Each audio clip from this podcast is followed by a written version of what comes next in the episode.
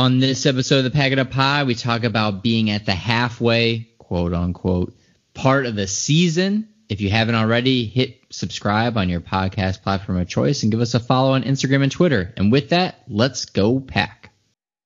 Here,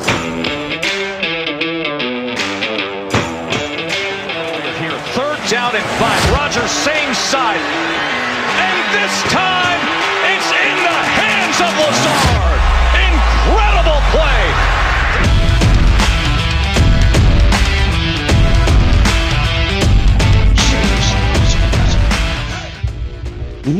there's that train, baby. Yeah, good timing.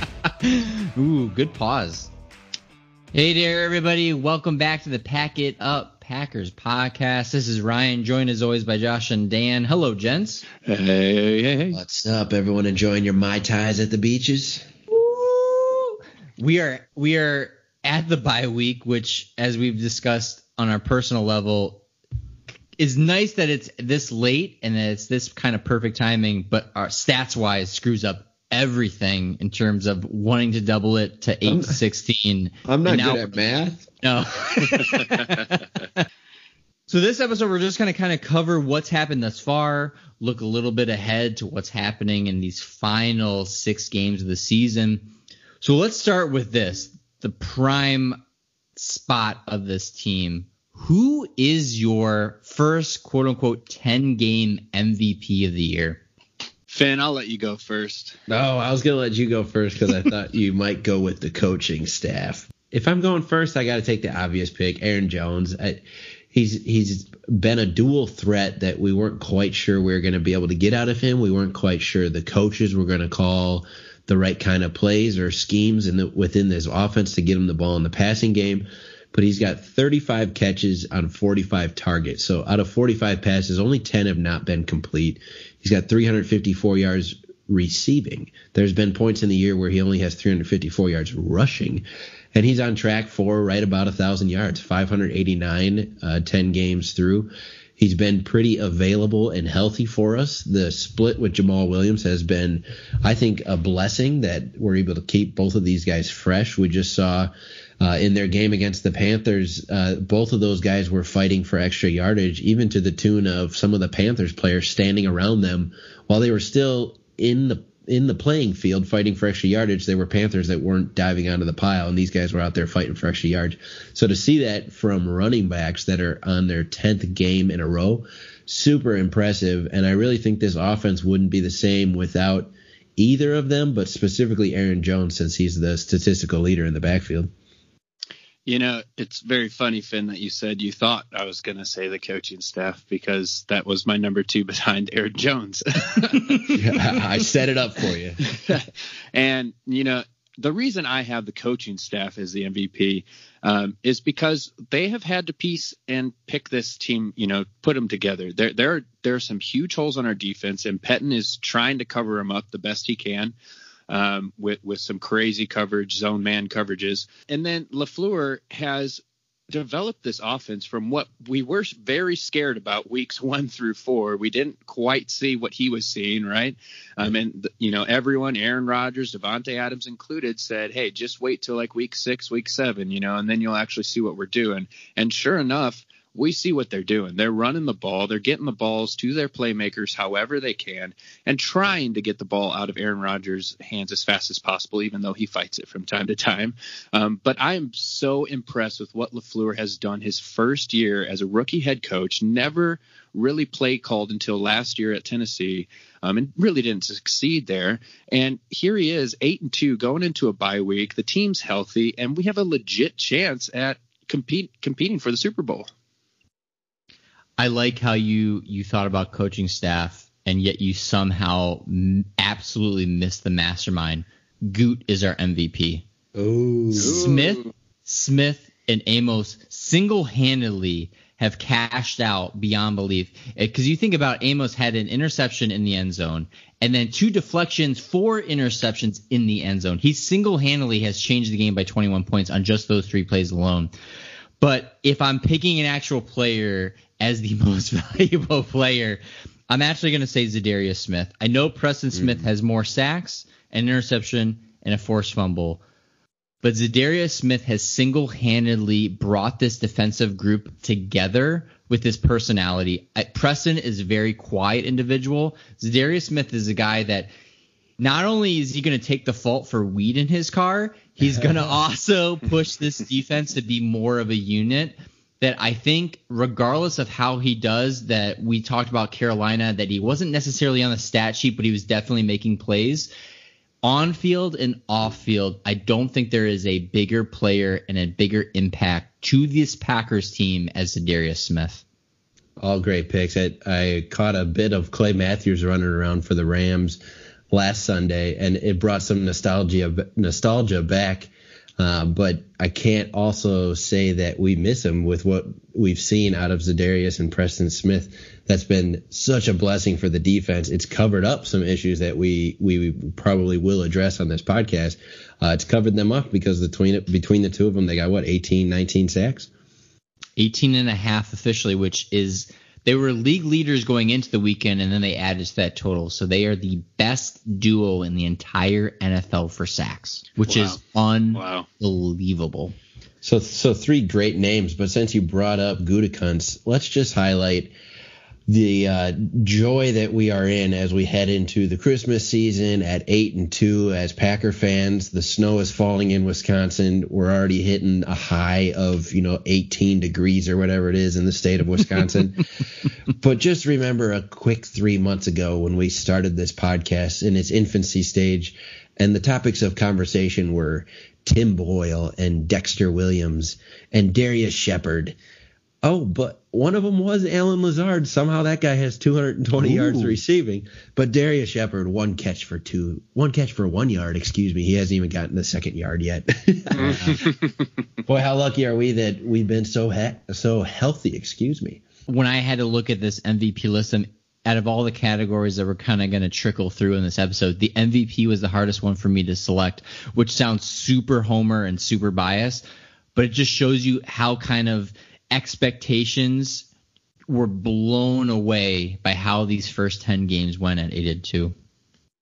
Yeah, and Dan brings up a great point. We are like we when is the last time the Packers have been this healthy at this part in the season at any time? Knock on, everybody knock on wood. Everybody knock on you wood. Know, let alone going into our bye week, everybody is healthy. So just imagine everybody's not only going to be healthy, they're going to be well rested, ready to play the 49ers. I mean, this this is a perfect spot for us to be in. Um, everybody's starting to click and actually understand what we're doing as a team. Um, so I'm, I'm excited. I'm excited that our defensive line's starting to look like they're they're putting some good games together, um, and our wide receivers are seeming to play a little better, some of them at least. Um, so I'm excited to see what we can put together. Yeah, and the veterans understand that opportunity that Josh just brought up. It's rare that you get to week 11 in the NFL a, you have a bye week. B, you're pretty healthy. You got a few guys on IR that probably would have contributed, but they weren't going to be your your top statistical producers in any category for rushing or receiving. Rodgers made the comment, I think in his post game comments uh, against after the Panthers game, saying we have an opportunity at hand, and he was really speaking to the younger younger guys on the team, saying this opportunity doesn't come all that often, so don't mess up when you go home for the weekend because a lot of times you'll get a you'll get a news report saying someone was caught with some substance in the car or someone was drinking We've with their friends. through that. We're good. Right? We're good. Maybe we gotta, maybe we are through our issues September. there. and they they picked the right substance that the NFL sort of shoves that one under the rug.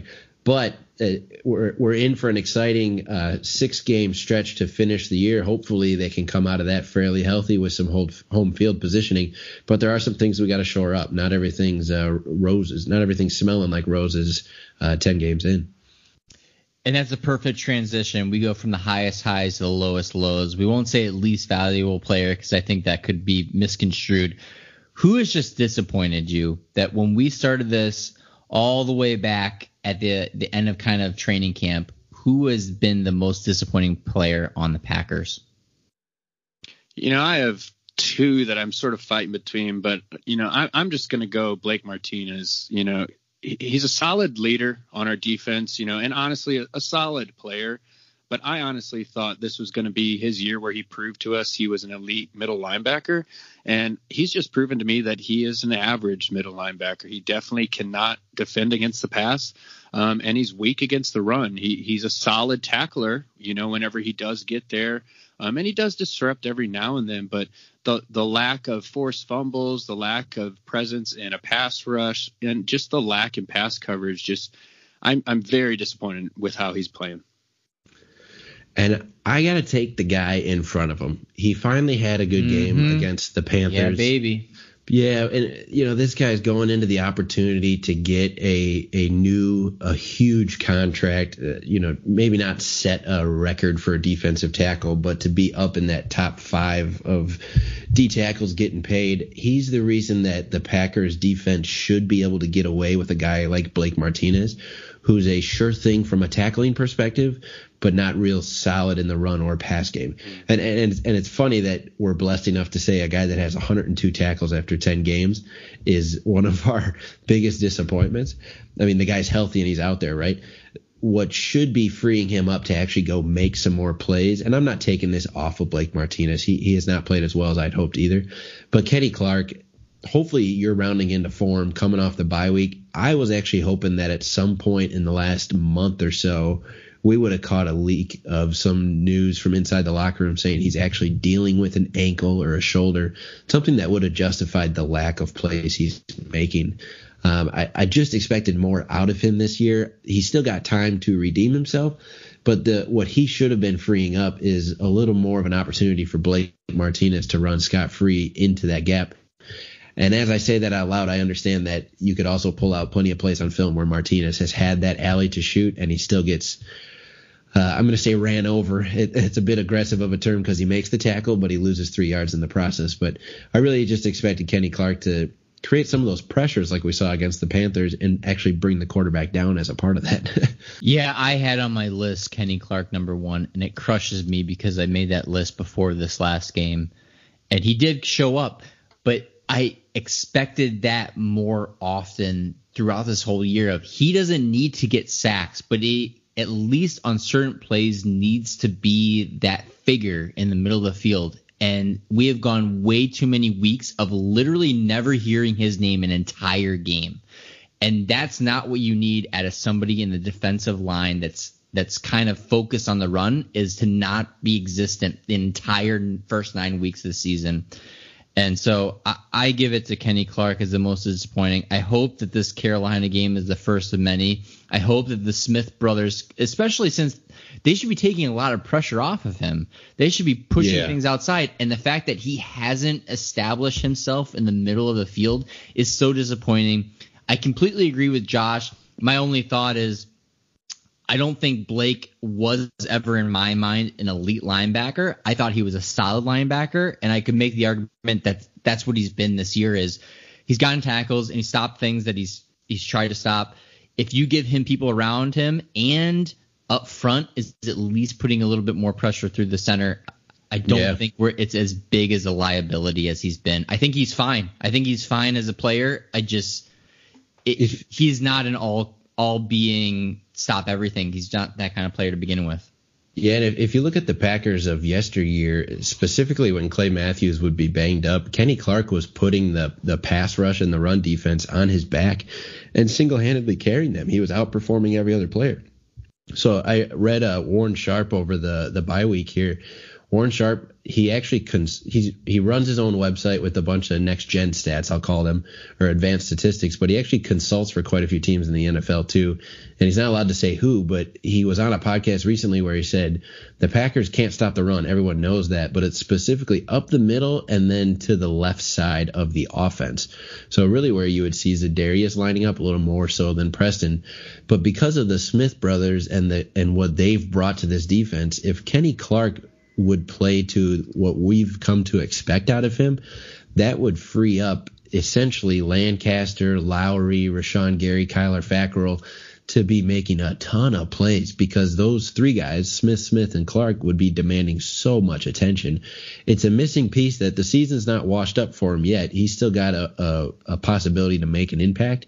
Um, but boy, if we could just get the Kenny Clark of the last couple years, this front line looks a lot different.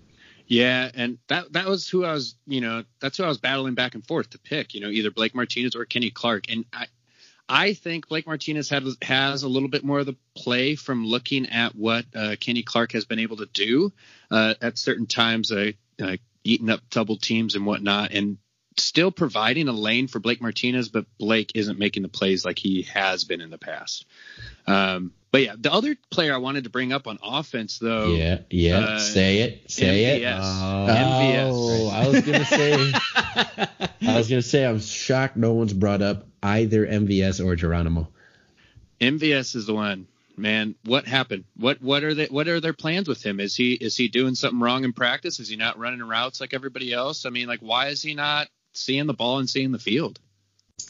Yeah, Bob McGinn talked about he got benched against the Panthers um, specifically after having a very poor run block uh, play. I forget the exact details of that play, but you know maybe run blocking's got something to do with it. He did have a bit of an injury that he was playing through, so maybe that's got something to deal with it. it but if you told me MVS 10 games through has 420 yards, uh, first of all, I would have thought he was in the car with Rashan Gary and Za'Darius Smith. but, but second of all, you know, he's got 42 targets at the halfway point. He's trending towards about 750 to 800 yards. We were hoping our number two could get us a thousand yards because we figured Davante was going to be there too. But if they ended up at 800, I would have been pretty happy. So MVS, statistically, when he gets the ball, it's on a big play. So that's saving him in the yardage category. But I would just argue, you know, or not argue, I guess I would agree that you could say the wide receiver two and three positions have been a letdown because if you throw Geronimo in there, 23 catches for 211 yards. He's averaging under 10 yards a catch. Just two touchdowns. Uh, one of those I vividly remember was just schemed open beautifully. Anyone anyone could have ran that route. Uh, I just expected more from these guys, and they're making do without it because of really the the capacity of the running backs in the passing game. Um, but boy, wouldn't it be great if one of these guys became legitimate into this home stretch? And we even said at the beginning of the, you know, beginning of the season on this podcast that we were so excited to see this wide receiver crew once we hit the regular season because we we thought it was one of the deepest that we've had in a long time. And boy, were we wrong. I mean, like, well, maybe maybe the guy to watch is Allen Lazard. Maybe, but I but I still feel like Allen Lazard is just that guy that helps you get the first down. He's not the you know he's not the big play, get open all the time kind of guy. Um, yeah, my question is he the guy that Rodgers finds on scrambles? That really looks like that's become his role. And yeah, the if, old Randall Cobb. Yep, if that's all we get out of him, that's that might be all we need out of that receiving corps. Yeah, that's true. That's true. Yeah, and I think that's the disappointing thing is if your number two receiver goes on a three game stretch of one catch and four yards which is currently what MVS is on, and I understand he might wow. be injured. That's not good. No. And so, in a dream scenario, you have Adams, who is the perfect route runner. You have MVS, that is the deep threat, and you have Lazard that cleans up everything within 10 yards. That is a successful offense. And the fact that MVS, we've we've it's well noted, and we've talked about it multiple times on multiple episodes. MVS disappears. And yes, he'll have those games where he goes for 144 yards, but it ends up being two catches. I have almost said to myself that Adams will always be number one as long as Adams is a Packer. I think Lazard is number two just because he is that release valve. He is that guy that you at least feel confident mm-hmm. that he will make that catch. That while MVS probably has more talent and more ability to be a number two receiver, he has not shown it over the last two years on a consistent basis which is what you need from a number two. You need that number two guy to be like, regardless of what happens, he'll get 50 yards, we'll be fine. Yeah. You can't have zero receptions over two weeks. And Lazard in the run game is fun to watch. He's a willing and mm-hmm. able blocker, and he's a big body. so Ryan, I, I think I agree with your point. So let me put it this way: since it's a mid-season review podcast we're recording, MVS has 420 yards in 10 games. Lazard has 220, so exactly 200 yards behind him. Does Allen Lazard finish with more yards than MVS?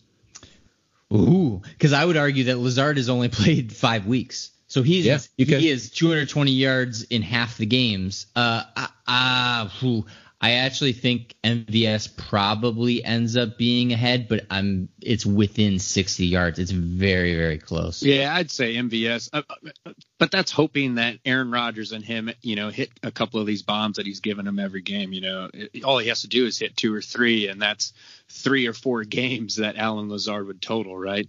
Uh, so I was hoping I, one of you. I was hoping one of you guys would go bold. I don't need another T-shirt bet in my repertoire, but I I uh, I wouldn't. Graham Graham out receives MVS by the end of the year. Jimmy Graham out receives like number of. Re- I'm saying he's got five more catches than MVS does. I wouldn't be shocked if Lazard finishes with more yards. I see him steadying out to you know 60 yards a game, where like we said, MVS may have an 80 yard game, but then he's going to have these games where he has one catch for four yards. I, I, don't know where he's going during these games, but hopefully it is just uh, recovering from that midseason uh, slight injury he had, and he comes out of this bye week a little fresher. To be honest, I think my best my my bet I would actually make is that by the end of the season, the top three receivers are Adams, Jones, then Lazard. Mm, Jones is already number three, so that's pretty doable. Yeah. Yeah. Uh, so let's talk about moment. What is the moment thus far in this first 10 weeks where you look back and you kind of get chills, you kind of get excited? I will start with mine. Lazard's 35 yard touchdown against the Lions, mm-hmm. not only to come back and win that game purely because of that play, but the the excitement that Lazard had, he's flexing at the crowd. You have Rodgers kind of going back to the coaching staff being like, he's in now. Like it's set. That moment, I'll, I'll, probably remember the most out of these first ten games. How about you guys? Well, damn it, that was mine, Foos. Uh, but my second one, because I'm always for the underdog, so I'm always rooting for uh, somebody to come out of the come out of the bushes. Um, but the second one that I would have to go with is actually opening week versus Chicago uh, with our defense stop, stopping Chicago's offense to three points. You know, at at the time, you know, Chicago and Trubisky were all you know hype, hyped up. You're right. Um, and here, our defense, who has been giving up a million points in yards through the years, stopped the team to three points. Um, and I, I, just remember the excitement around Green Bay Nation after that game as we finally have a defense. And uh, it, it's it's just cool to finally see that we actually have a complete team now as opposed to just a quarterback. Both great picks. I thought about uh, going with the recency bias, the tone that they established by stopping Christian McCaffrey when everybody and their grandmothers knew that Christian McCaffrey's getting the ball with no time left in the game to win it. You get a backup outside linebacker really playing like a, a nose guard position on the defensive line, uh, shredding the left guard and making a tackle. That was fun to watch, but it's too recent. So I'm going to jump back a few weeks can I go with the first two and a half quarters against the Cowboys? I had that as my number two. I had right. that as my number two. So it plays. So this was billed as a huge matchup coming in. Who's for real and who isn't, and that may have actually panned out that way from what we've seen. Uh, you know, ten weeks in. But the Packers at one point were up 31 to 3 in the middle of the third quarter against the Dallas Cowboys in Dallas. And this was one of those, you know, we may even see Dallas in the playoffs. Who knows how the schedule pans out here. But this was just a game where it's like, are we legit? Have we played anyone? We're not quite sure. The Vikings were starting to look like garbage. The Broncos we knew weren't going to be good. Um, that Cowboy game was maybe the most we've seen the Packers click on all cylinders, and it wasn't for the full game because we let Dallas back into it. Uh, but while it was 31 to three for two and a half quarters, we're like, this is what Green Bay could look like, and hope they hit that form for the playoffs. Yeah, and I forgot to bring up the play in the Bears game. With the play I wanted to point out was when Amos picked them off, uh, and it just made Gutekunst look good. It looked Amos look good, and look, made us look good on defense. I think those are all good. As there's something, and we all texted each other. We are now all technically Southerners, but snow at Lambeau at night, especially during a Packers win, is a magical experience.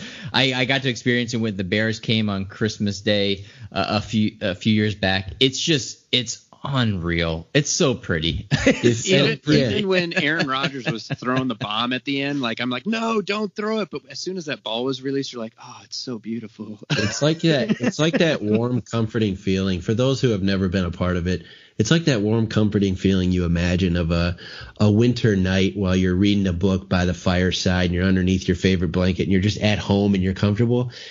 Ironically, it's that same feeling when you're in Lambeau and it's snowing and Aaron Rodgers is leading a touchdown drive. You're just like, I'm at home. Somehow it's somehow it's warm inside a Lambeau Stadium, which it just does. They pack us in like sardines, and you're like unzipping your coat all of a sudden in zero degree weather. You're like, I'm not even that cold. There's nothing better than watching those games. So let's do some random pickums, and, and we'll see how this goes. The first one is one of these two individuals needs to get paid next year. Who are you more willing to pay, Blake Martinez or Kenny Clark? Uh, for sure, Kenny Clark, because I think we can get him at an extreme discount right now. Uh, he, he he's not playing his best ball right now, and the stats aren't there, um, and the play's not there on film. Uh, so he's he's got a lot of work to do if he wants a top tier contract here uh, at the end of the year. But I, I think for sure we have to keep Kenny Clark. Uh, guys like him are harder to find than guys like Mar- Blake Martinez. Yeah, that's that's my exact point that I was going to make, and and hopefully Kenny Clark gives us a playoff run where he d- can demand more money, and I think I think that would be a good problem to have. Uh, but you're not going to draft a D tackle even in the first round that comes in and plays 65 snaps a game and commands double teams like Kenny Clark can. And Kenny Clark's still young. I I don't have his direct age in front of me, but he, I think he's still like 24 years old, so he's still younger than some first year guys in the league because he came in.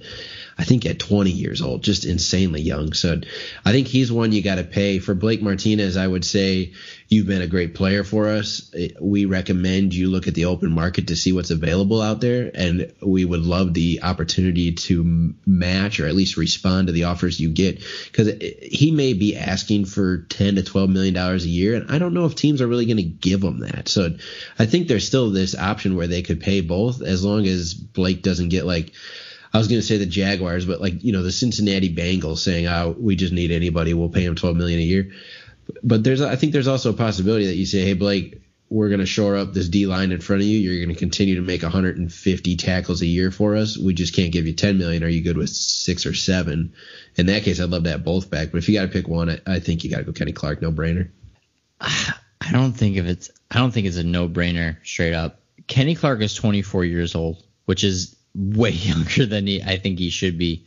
Okay. Overall, this season he has a total of 34. Right. Okay. Not not great. The only reason I think you can make a statement for Blake Martinez is you know he's a solid linebacker that if you did get another inside linebacker that was that all encompassing technically first round or maybe even a second round pick, I think he's a serviceable person that you go I would rather have a guy that I know can make tackles if he's the second in line within my linebacker group.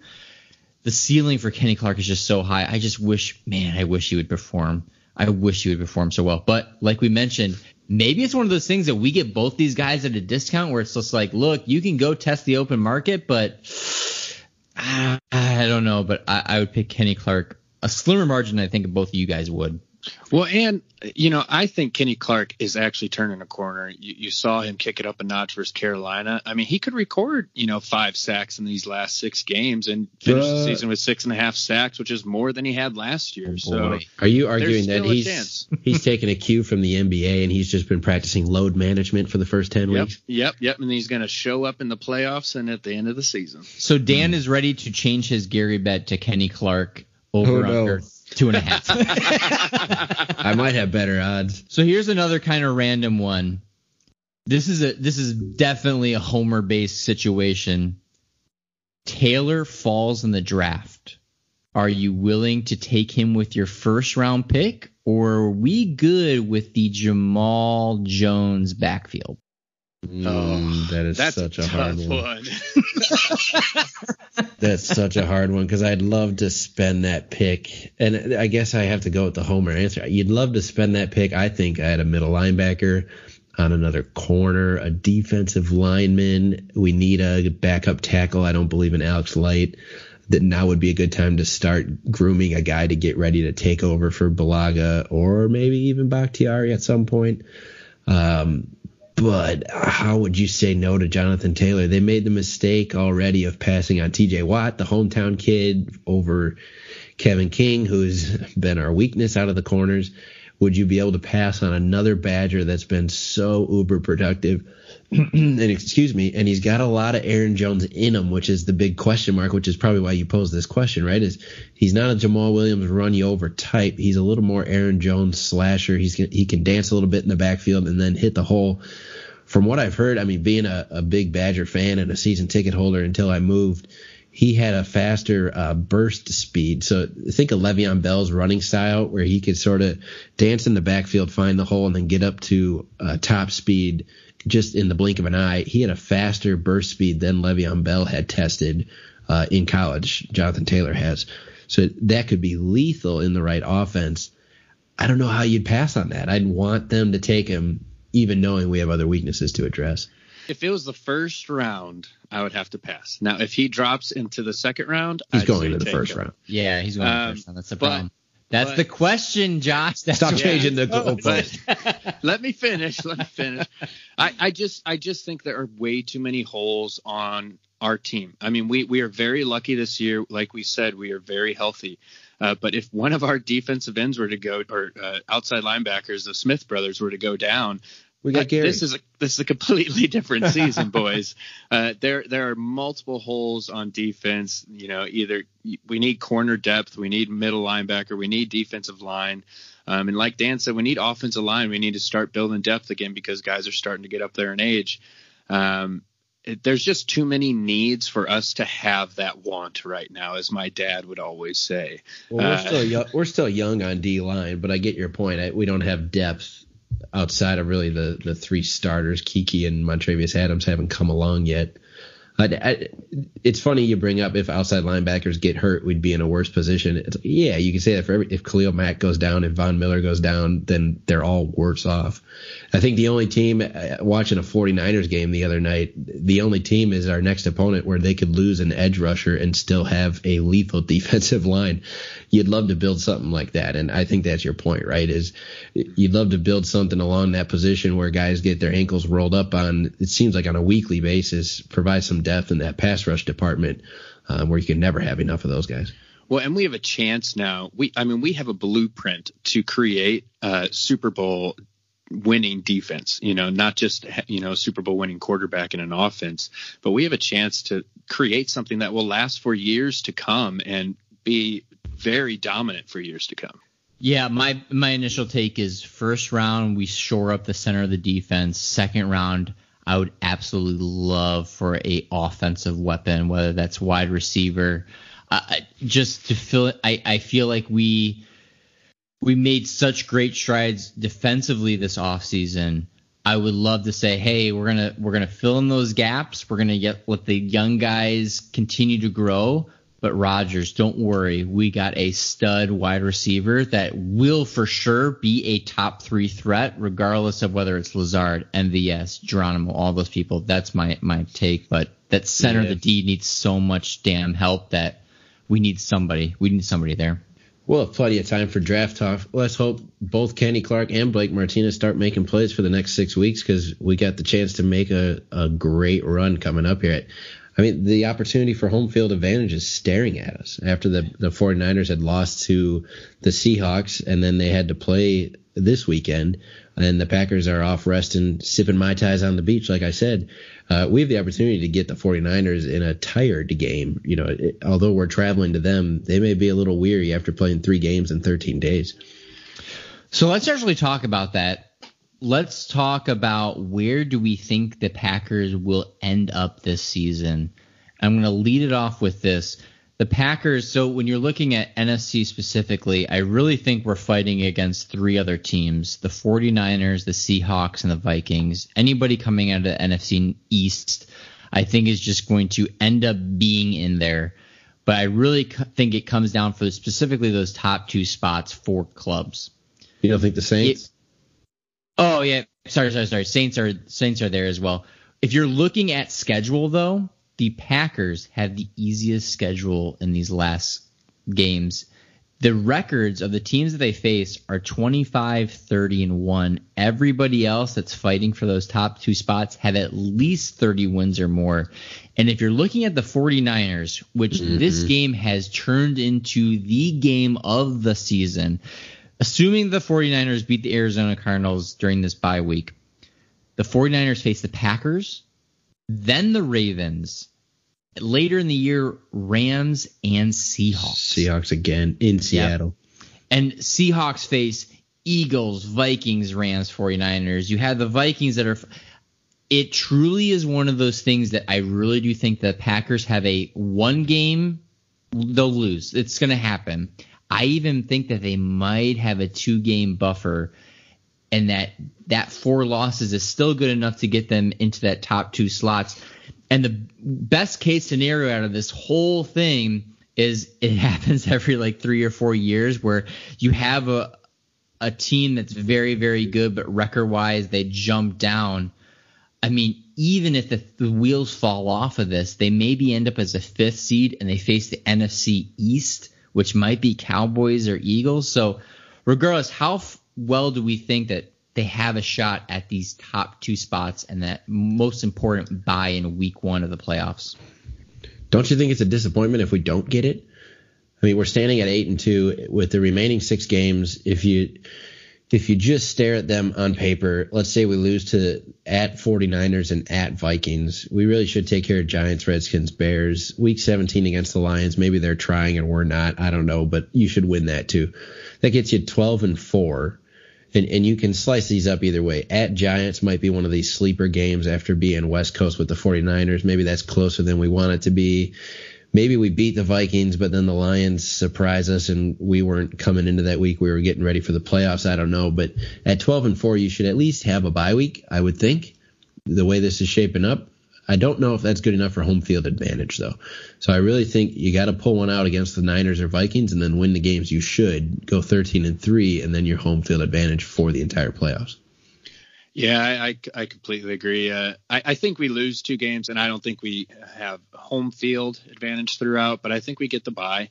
Um, it, it's going to come down to that last week, though. Like like you guys said, there are a lot of good NFC teams this year. Uh, oh yeah. I, I think honestly, the, the the ones that you listed, I, either any of them could win the Super Bowl. Yeah. Um, I don't want to play any of them. No, and I don't even want to play the Cowboys or Eagles either. I mean, yes, they're not as good as the others that we listed, but they have dynamic offenses that can score at will at any time. You know, if if they're clicking. Um, so it, uh, it's going to be a very fun playoff picture once we get there, um, and hopefully we at least get one home game. I definitely wish we were in the AFC because right now two of their playoff teams are Bills and Steelers, which I would be happy to face. and yeah. if you look at the NFC, the worst team is the cow. The worst team by far making the playoffs is the Cowboys, and we took care of business, but they're still a very good team yeah. that has to be respected. But the Vikings, Saints, Seahawks, and Niners all should scare you in their own respective ways. So it it would be well, it, hopefully, you know, knock on wood again, it'll be a hell of a ride uh, to the playoffs, but it's going to be a challenge once we get there. So any sort of bye week or home field advantage is going to be huge. I don't see us resting starters at all. Yeah, Foose, you brought up a good point, saying how everybody else has their tough tough part of their schedule at the end here. You know, the Packers took care of business at the front end of this schedule. You know, five of the teams that we faced uh, have winning records, um, and we beat them all. Um, and we we continued a home field advantage ish, you know, with a five and one record, which you know could have been six and zero. Oh. Um, but I, I just love that they took care of business against some very tough competition at the beginning part of the season. Yeah, and that's where I think the the the schedule actually works out in our favor. I'm I'm weary of that West Coast trip out to the 49ers because we in recent years haven't been great coming out of byes. So let's see what LaFleur can can dial up as you guys mentioned, that kind of middle part of the order in terms of facing Giants, Redskins, Bears, I would hope we would win, especially that Bears game being at home. Scary Vikings on the road. It could get to the point where that Lions last game of the season is they're out of the playoff position. Position. Stafford sits. It ends up being one of those that Lions have always given us troubles, we face them on the last game that doesn't matter, and they hopefully pack it up and go home, literally. Pack it up. Uh, but, but I, I I think that especially especially the fact that the top two teams in the NFC, in my opinion, right now are 49ers and Seattle, which we are never good on West Coast playoffs. And I don't want to go down that history lane because it's mm-hmm. miserable. I sure as hell don't want to go down to New Orleans. Mm-hmm. To, it's, it's weird because I don't think there's as much pressure on this team because they've over exceeded what we thought they would be. But now there's this added pressure of you've made it this far, why not go one step further? If they can remove the fact of going to one of those cities until potentially the NFC championship, this this season is is I don't think they're they're built necessarily right now for a deep playoff run, but if you're at Lambeau, if you're facing, you know, you're already getting a first round bye, it immediately turns into a this is our year because they have the pieces and they have the raw talent and if the schedule works out, it gives them an ginormous leap into that Super Bowl position. You bring up a great point. You know, we're not built for a super do- super dominant, you know, Super Bowl run, right? You know, we're, we don't have the full uh, every piece that we need, uh, but we do have what what you need to win in the playoffs. You know, turnovers, sacks, uh, a running game. Um, all those things are what people do in the playoffs to get wins. Um, so, and, and, that's all I've been saying all year. Just get us to the playoffs. Let Aaron Rodgers work his magic when we're there. Let Jaire come up with a pick. Let Kevin King come up with a pick. And you, and you know, and we will surprise people because we we find ways to get turnovers in the red zone and stop them consistently for field goals instead of touchdowns. Um, and that's what you need to win playoff football. I'm I'm with Ryan. I got if I had to predict the season, if I had to look into the Magic Eight Ball, I would say the Packers win in the divisional round as as a home team, and then either home or away. I still think the team is not built to be a Super Bowl champ. I, I would say they're going to lose in the NFC Championship game with a uh, an opponent that's unknown, right? But insert 49ers, Saints, Seahawks. You know, I hope it's not Cowboys or Vikings because that would sting a little extra. But um, and that loss, while it would sting when it happened, I think we'd all look back a few months later, you know, come draft time or something, and say that was a great first year from LaFleur. They got something to build on while Rodgers still has gas left in the tank. I think we'd be happy with that at the end of the day. I, you know, the diehards aren't going to be happy with anything less than a Super Bowl ring. But I, my prediction for the rest of the year would be a, a loss in the NFC Championship game. And quite frankly, if we predicted that coming into the year, I think most of us would have said, "No way are they getting that far." So I'd yeah, be pretty, sure. I'd be pretty happy with it. Yeah. So who who do you guys have from this point on Super Bowl picks, AFC, NFC? Ooh, oh.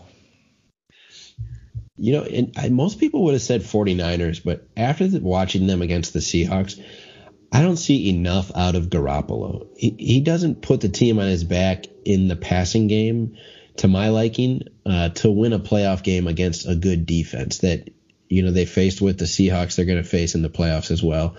Um, the Packers we just covered. I just don't think the bend but don't break defense has enough in them. I think they're going to give up too many yards and not force turnovers against these better quarterbacks you'd face in the playoffs. Um, so I'd go with the Saints from the NFC. I think they're due. I I wish Brees the best of luck if it's not against the Packers. Um, but after their heartburn from last year, I wouldn't mind seeing them get some redemption. And then, quite frankly, uh, the Ravens look pretty hard to beat right now. So Ravens Saints, I think, would be a hell of a game. I'd I'd enjoy watching that. I I I honestly think that's a really fun matchup. I do think Seattle, because the thing about Seattle is I think their defense is growing. Their offense hasn't somehow added this element of Josh Gordon yet, which who knows what that influx would be, but I think they're picking up I'm going to stick with my AFC pick. I think the Patriots still pull it off. I think that the Baltimore Ravens used up their special magic against the Patriots, but I think Homer the Patriots pick. Yeah, yeah, yeah. I think it's Patriots, Seattle, and then I actually think Seattle might win it all, which is is you, crazy to me. Did you know Seattle's defense has given up 49 more points than the Green Bay Packers? Yeah, yeah. They had a horrible start to the year. had a horrible. And they're kind of crazy. Like they're they're towards the bottom of the league in points against. Yeah. Yeah. You know, I'm sticking with my picks from the beginning of the season, the Saints and the Chiefs, the Super Bowl that should have been. Oh Uh, no. I, I really think the Saints just had one one off week, uh, but I, I think the Chiefs they they they've struggled, you know, here recently with Patrick Mahomes being hurt and figuring out everything without him. Um, but I think they get right back on track here. At the they have a pretty easy schedule uh, here on out, uh, so I think they get heat, heated up before the playoffs and uh, just carry that momentum right into the Super Bowl because there's not a lot of competition in the AFC. I mean, you got Baltimore and Patriots, but honestly, there's that's about it. You're putting a lot on Andy Reid clock management in the playoffs. Yeah, baby. Come on, Andy. Win, win one for me. You're also picking the Chiefs to somehow stop the running game of the Ravens, which oh, No, no. don't know about- Someone else will beat the Ravens, right? I, I don't know. Ooh, all right. so that will do it for this episode. We will catch you after the bye week when we talk about the ginormous matchup against the San Francisco 49ers. Thanks, everybody. Go Pack, go.